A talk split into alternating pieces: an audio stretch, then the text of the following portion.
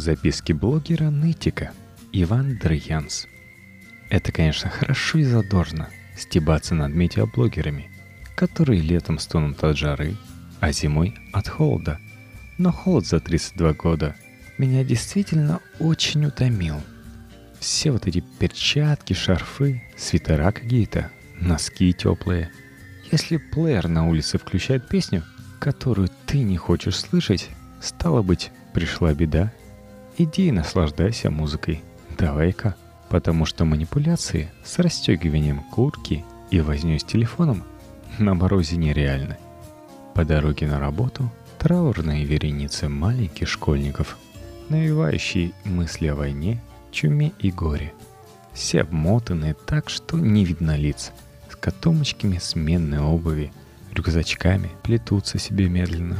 Ехал в метро, смотрел на сидящего напротив человека в белой толстовке с надписью «Я люблю БМВ» и думал, что чувак не боится выставлять страдания на показ, безответную свою любовь.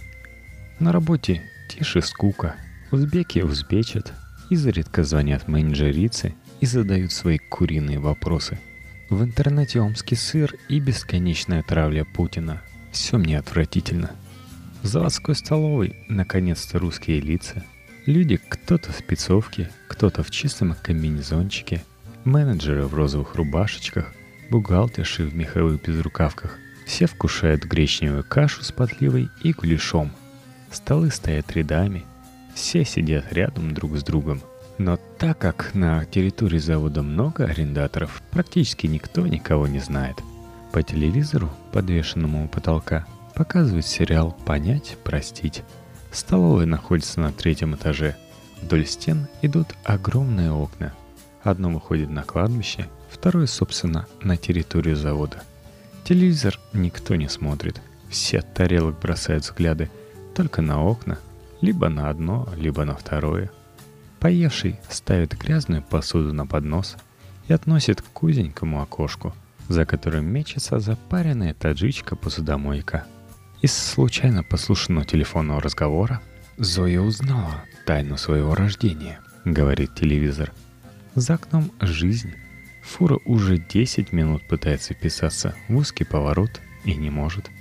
Вокруг нее бегают люди и всячески руководят. Водитель, на полметра высунувшись из окна, стоят то назад, то вперед. За вторым окном кресты и снег с яркими вспышками цветов – гуляет бабка с собакой. Грушин почему-то называет Зою именем ее младшей сестры Лены, говорит телевизор. Рабочий спецовки с надписью «Век спецмонтаж» не доносит вилку до рта, задумывается, но потом все же продолжает вкушать. В столовой не о чем думать, да и не надо. Мысли нет, сплошная метафизика. Столовая только называется заводской – Завод уже давно отдан в аренду и ничего не производит. Когда Зоя поняла, что послушанный разговор не имеет к ней отношения, она испытала невероятное облегчение, сообщил телевизор. И как-то становится ясно, что нам всем, обедающим здесь, всем от разнорабочего до начальника проекта, легко и пусто. Ничего не имеет к нам отношения. После обеда зашел сосед Игорь Стрельнул сигарету. Значит, снова курить бросил. Бросание курить у него, как и у многих, заключается в том, что он перестает покупать сигареты и начинает их стрелять. У Игоря свой пескоструй, сейчас заказов нет, сидит на жопе ровно. «Как ты?» – спрашивает Игорь. «Потихоньку», – отвечаю. «Вот и у нас потихоньку», – говорит Игорь. «Весь январь, все как-то сасово, надо что-то делать. На себя работаем, зарабатываем с братом штук по 40 в месяц. Смысл так на себя работать? У моего друга фирма. Так 1700 в месяц выходит. А с этим компрессором одни расходы. Соляра, аренда, транспорт. Прорыв какой-то нужен. Дело еще какое-то. Ты о своем деле не думал? Нет, говорю. Если чего денежное поднимете, зовите, говорю. Но это, естественно, не так. Как это вообще возможно? Не думать о своем деле, о заветной лавочке своей. Просыпаться в 6 утра и ехать на базу, купить лук и мешок, а потом заезжать в ленту, покупать носовые платочки, чтобы продать их на 40 копеек дороже. Это ли не счастье и свобода? Или делать хендмейд поделки, проволочные фигурные вешалки и расписные ситцевые ватрушки и торговать ими в интернете. Это жизнь. А пока все вот так вот. Тоска, понимаешь, и холод. А дальше практически одновременно у меня сломались любимый стул, молния на куртке, разъем для наушников на телефоне, зуб мудрости и ключ от домофона. Все внезапно рывком обветшало. Все летит в тартарары. Даже казавшийся незыблемым кофехаус напротив Мариинской больницы оказался закрыт на ремонт. Стоял я, смотрел с удивлением на его темные порушенные внутренности и думал, а как же она? Там часто сидит женщина неопределенных лет, зато с отчетливым безумием на лице. Крашеная перманентная блондинка. В длинном белом платье черный крупный горох. За большой плюшевой сумкой тоже белый в черный горох. Она долго пила маленькую чашку эспрессо, иногда вставала из-за стола, величественно делала круг по кофейне и садилась обратно, Перед собой она ставила портрет государя-императора Владимира Могучего, по бокам от него раскладывала картинки с какими-то деревенскими пейзажами и что-то увлеченно писала в толстую тетрадь. Иногда вдохновение ее покидало, и тогда она пристально осматривалась в портрет. В особо тяжелые минуты, когда не могли уже помочь ни император, ни пейзажи – она доставала из плюшевой сумки альбом с фотографиями, листала его, проникалась и начинала строчить дальше. И вот сейчас, буквально как в революцию, пришли злые люди и разрушили дворянское гнездо. Как же она теперь? Кто ей целует пальцы? Где искать ее? И главное, зачем? Есть такой распространенный, я во всяком случае встречаю часто, типаж Творческий мужчина, под тридцак живущий с матерью. Непризнанный, но дичайший талантливый. Это может быть художник или музыкант, но чаще всего поэты или писатели. Если честно, они вызывают у меня зависть. Они поняли этот мир, все его механизмы и пружинки, причем не просто поняли, но и отрефлексировали это понимание. Так и говорят, не стесняясь. Я понял этот мир, старина. Или там все кидалово, дружище, а бабы особенно. И от этого у них скорбь. Собственно, непосредственно скорбь является одной из главных тем их творчества. Скорбь и боль. Они воспевают свою скорбь и боль, свое недовольство окружающим пространством. Они негодуют. Кругом консюмеризм, злоба, лицемерие, косность и нежелание понять творческого человека – им бы хотелось выпить портвейна с соем в кочегарке, башлачом на квартирнике или с Довлатовым в заповеднике. Но кумиры давно мертвы, а те, кто жив, продались. А второй темой является свобода, неуемная жажда свободы, тоска по свободе, печаль по ней, невозможность жизни в оковах. Да, а мать они, как правило, называют удивительным словом «матушка», так и говорят, не стесняясь. Вчера пивасом упился, наблевал мимо унитаза. Матушка так ругалась. Или там «Мне пора домой». Матушка после двенадцати дверь на крюк закрывает. Не хочется выглядеть прапорщиком или обижать тонкую натуру творческого человека, но всегда появляется желание посоветовать.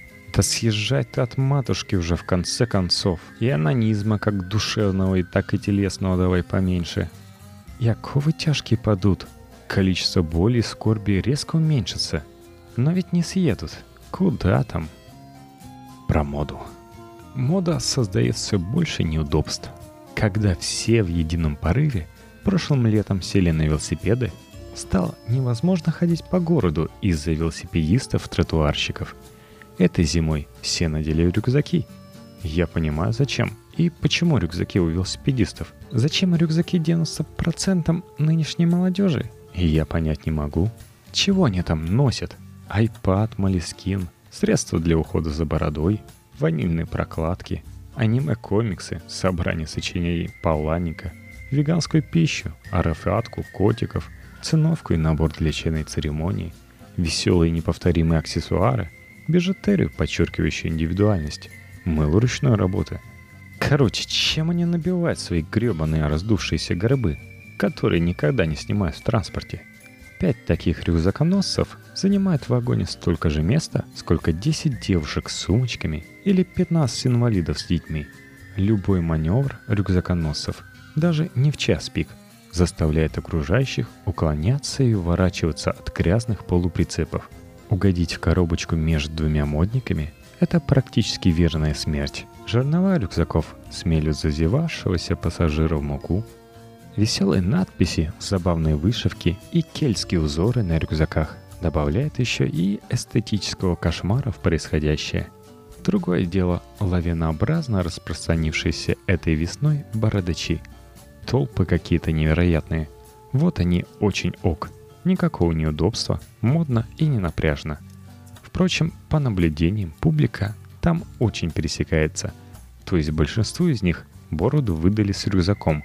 Или наоборот, вместе с бородой неизбежно вырастает рюкзак. Труп бородачам, ну, которые не в первый год, фартануло, конечно, мощно. Жили себе жили, и вдруг хренакс стали трендовиши трендовыми. Из маргиналов, из старых брядцев каких-то практически. Взяли и превратились в передовых людей. Да и это – может быть, именно мода спасет вымирающие виды. Ведь еще Ломоносов писал «О, польза! Я одной из сих пустых бород недавно удобрял бесплодный огород. Уже и прочие того ж себе желают, и принести плоды обильно обещают. Чего не можно ждать от толь мохнатых лиц, где в тучной бороде примножится плащиц. Недавно читал в двух разных местах про подпитку энергии от деревьев – видать, снова входит в моду. В начале 90-х идеи про древесные энергии были адски популярны. В парке Тюза, где я гулял, к деревьям были очереди буквально. Каждый дубок, каштан или березоньку прямо-таки сладострастно обнимали страждущие. Один такой минут 15 потрется дерево, место другому уступит. Заряжались, стало быть. Будет интересно снова посмотреть. Хотя зачастую это все довольно опасно. Взять те же дико популярные роды в воде. Столько трагедий. Давно чего-то не слышно про так называемого морского Маугли. Ну, та знаменитая история. Женщина пошла рожать в океан, и младенца унесло волной. Ее, понятное дело, посадили, а ребенка посчитали умершим. Но он не погиб. Дело, по счастью, происходило во время сезонной миграции китов, которые подобрали, выкормили и воспитали ребенка. Когда ученые обнаружили его, на тот момент уже 18-летнего юношу, контакт с ним наладить было уже невозможно. Он бесповоротно считал себя китом, жрал планктон и человеческому обществу предпочитал компанию самок из своей стаи. Как он сейчас? Любопытно. Орликина. По телевизору рекламируют сериал про молодую Пугачеву. Крайне нужный и своевременный продукт. А то старое всех уже задолбало – Вообще, видимо, все хорошие пиарщики ушли в политику. Шоу-бизнесу достались полудурки и инвалиды. Никаких находок, никаких внезапных поворотов. Сплошная унылость. Глюкоза умерла, Цой жив, Моисеев натурал. У Тимати под мышкой вырос безымянный палец. Дебров осеменяет бобров. Литвинова Земфиры не муж и жена, а два совершенно разных человека – Семенович подкладывает в листья картошку. Стас Пьеха на самом деле внук Никиты Преснякова. Дикая скука. Ни ума, ни фантазии. Кого это может заинтересовать, решительно непонятно. И даже у флагмана российского шоу-биза, у Примадонны, которая, казалось бы, может себе позволить хороших специалистов, все довольно серенько. Ну, Галкин, то все, заочные пенсионные роды в Израиле. Неплохо в целом – примерно на уровне постоянно слезающей с иглы Бритни Спирс. Но по сравнению с политикой ничто. Вот там красиво. И видна работа профессионалов. То Ходорковского выпустят, то Навального на день посадят, то Киев пощекотит, то Онищенко выступить попросит. А стерхи? Одни стерхи чего стоят. Но до серхов пиарщики Пугачевой дойти никогда не смогут. Не тот уровень. А ведь очевидная идея-то запустить Аллу Борисовну на дельтаплане, во главе клина аистов, чтобы летела, смотрела проникновенно вдаль, а в руках люлька с дочерью. Типа к Максимке летит. Потом клип можно снять, чтоб там аисты на подтанцовке и негры. Фигушки мы такое увидим. Скорее всего, ничего, кроме очередного развода, технологи Пугачевы придумать не смогут. Расцветят какими-нибудь убогими подробностями типа «Галкин стал на биржу труда, чтобы не платить алименты» — это максимум. Да, а в рекламе сериала играет песня Орликина.